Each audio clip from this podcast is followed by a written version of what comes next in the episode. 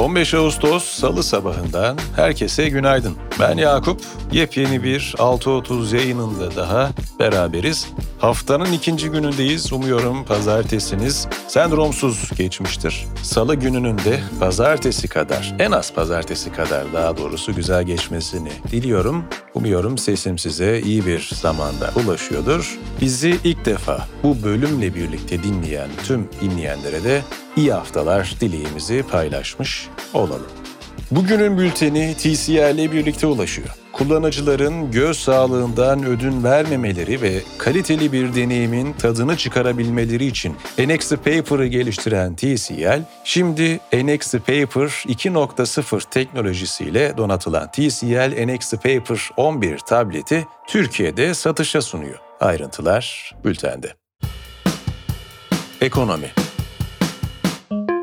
Hükümet 2024-2025 yıllarını kapsayan 7. dönem toplu sözleşme görüşmeleri kapsamında 4 milyon memur ve 2,5 milyon memur emeklisine gelecek yılın ilk 6 ayı için %14, ikinci 6 ay içinse %9 zam teklif etti. KESK eş genel başkanı Kablan 16 Ağustos'ta KESK olarak iş bırakıyoruz değerlendirmesinde bulundu. Türkiye'de geçtiğimiz yıl 2,8 milyon kişinin iller arasında göç ettiği belirlendi. TÜİK'in 2022 yılına ilişkin yayınladığı iç göç istatistikleri bültenine göre hem en çok göç veren hem de en çok göç alan il olan İstanbul'un verdiği net göç 3 yılda 108 bine ulaştı. En çok göç ise 20-24 yaş aralığında görüldü. Otomobil üretimi Temmuz ayında yıllık %73,7 artışla 88.214 adede ulaşırken otomotivdeki toplam üretim ise %48,4 artışla 135.360 adet oldu. Ocak-Temmuz döneminde toplam otomotiv üretimi bir önceki yılın aynı dönemine göre %18, otomobil üretimi ise %27 arttı. Aynı dönemde otomotiv ihracatında da adet bazında %11 artış yaşandı. Türk Şeker'in Mayıs ayından bu yana şekere yaptığı 9 zamla kilogram 18,5 lira olan toz şekerin fiyatı 24 liraya yükseldi. Böylece şekerin fiyatında son 14 haftada yaklaşık %30 artış yaşandı.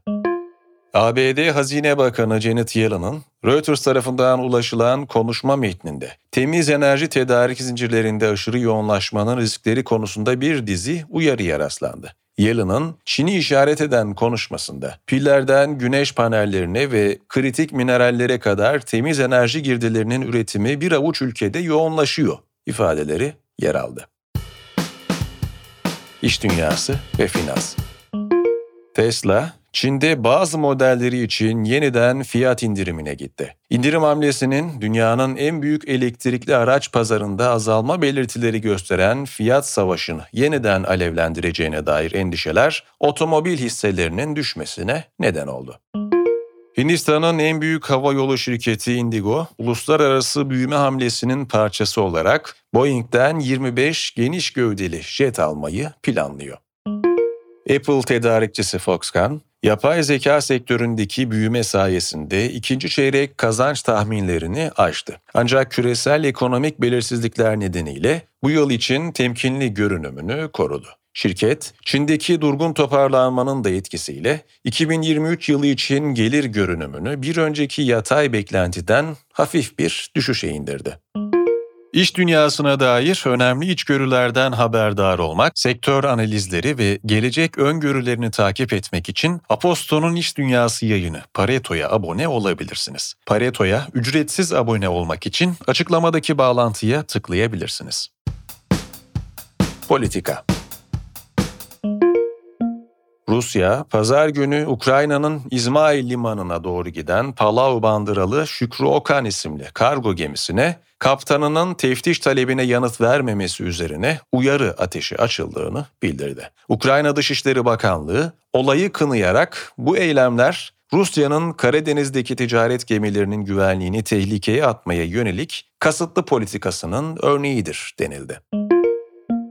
Polonya Başbakanı Mateusz Morawiecki, Ekim ayında gerçekleşecek seçimlerle birlikte yasa dışı göç referandumu yapılacağını açıkladı. Avrupa Birliği'nin yasa dışı göçmenlerin sorumluluğunu paylaşma planı Haziran ayında Avrupa Birliği İçişleri Bakanları tarafından onaylanmıştı. Finlandiya'da Ulusal Koalisyon Partisi lideri ve Başbakan Peter Orpo liderliğindeki aşırı sağcı koalisyon hükümeti, eski hükümetin getirdiği yerel makamların belgesiz göçmenleri ücretsiz temel sağlık hizmeti sağlamasını öngören yasayı geri çekecek. Böylece yasal hakkı olmayan göçmenleri tedavi etmeye devam edip etmeme kararı yerel yönetimlere kalacak.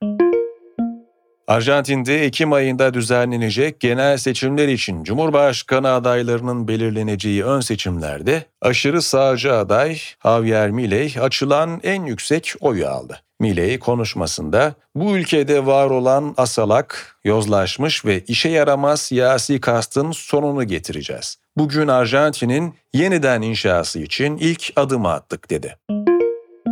Hollanda Güvenlik ve Adalet Bakanı Dilan Yeşilgöz'ün 22 Kasım'da yapılacak erken genel seçime iktidar ortağı Özgürlük ve Demokrasi için Halk Partisi'nin lideri olarak girmesi kesinleştiği aktarıldı. Yeşilgöz, parti liderliğinin kesinleşmesini büyük bir onur olarak değerlendirdi.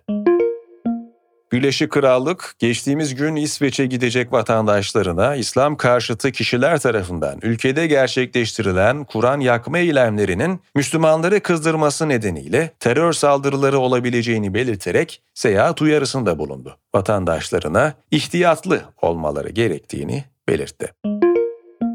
Almanya'da muhalefette yer alan Sol Parti'nin milletvekili Gökay Akbulut'un 3 Ağustos'ta Türkiye'ye giriş yaptıktan sonra gözaltına alındığı ortaya çıktı. Akbulut, 2019'da yaptığı sosyal medya paylaşımları nedeniyle hakkında terör propagandası yapmak suçlamasıyla soruşturma başlatıldığını bildirdi. Dışişleri Bakanlığı, İstanbul'un Pendik ilçesindeki Ulu Camisi imamı Halil Konakçı hakkında son günlerde sosyal medyadaki bazı paylaşımları nedeniyle inceleme başlattı. Zafer Partisi lideri Özdağ, imam hakkında suç duyurusunda bulundu. Özdağ şimdi bir dansöz gibi kıvırmaya çalışıyor ama söylediği şey ortadadır. Hatay'ın bir Arap kenti olduğunu söylüyor. Bu zat milli güvenlik tehdididir diye konuştu. Cumhurbaşkanı Erdoğan, AK Parti'nin 22. kuruluş yıl dönümü dolayısıyla yayınladığı video mesajında Mart 2024'te gerçekleşecek yerel seçimlere ilişkin mahalli seçim sürecini de vesile ederek her yerde ve her zeminde milletimize bu tabloyu anlatarak bir kez daha oyunları bozacağız. 2024 Mart'ında emaneti beceriksizlerden alıp ehline vereceğiz dedi. Teknoloji ve girişim İstanbul Kodluyor projesini duyuran Sanayi ve Teknoloji Bakanı Mehmet Fatih Kacır, projenin gençlerin istihdamını sağlama yolunda yenilikçi ve özgün bir uygulama olacağını belirtti. Kacır, 1 milyon 250 bin dolar bütçeli projeyle 550 gencin bilgi ve iletişim teknolojileri sektöründe istihdam edilmesini hedeflediklerini bildirdi. Web3 oyun stüdyosu Hungry Games, Boğaziçi Ventures'tan 23 milyon dolar değerleme üzerinden 500 bin dolar yatırım aldı. Hungry Games aldığı yeni yatırımı at yetiştiriciliği ve at yarışı temalı MetaHorse Unity mobil oyun projesinde kullanacak. SoftBank Grup, ARM'da doğrudan sahibi olmadığı %25'lik hissesini 2017 yılında kurduğu 100 milyar dolarlık yatırım fonu Vision Fund 1'den satın almak için görüşmeler yürütüyor.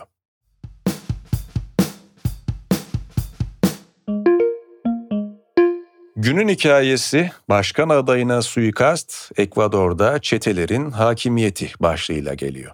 Ekvador'da yolsuzluk ve çetelere karşı kampanya yürüten başkan adayı Fernando Villavicencio bir seçim mitinginde suikaste uğradı. Bir zamanlar Latin Amerika'nın en güvenli ülkelerinden biri olan Ekvador'da etkilerini artıran uyuşturucu kartelleri nedeniyle yolsuzluk ve güvenlik sorunları giderek daha endişe verici hale geliyor. Ülkeden son gelişmeler ve yaşananların arka planına ilişkin bilmeniz gerekenler Günün Hikayesi kanalında sizleri bekliyor. Göz atmayı unutmayınız.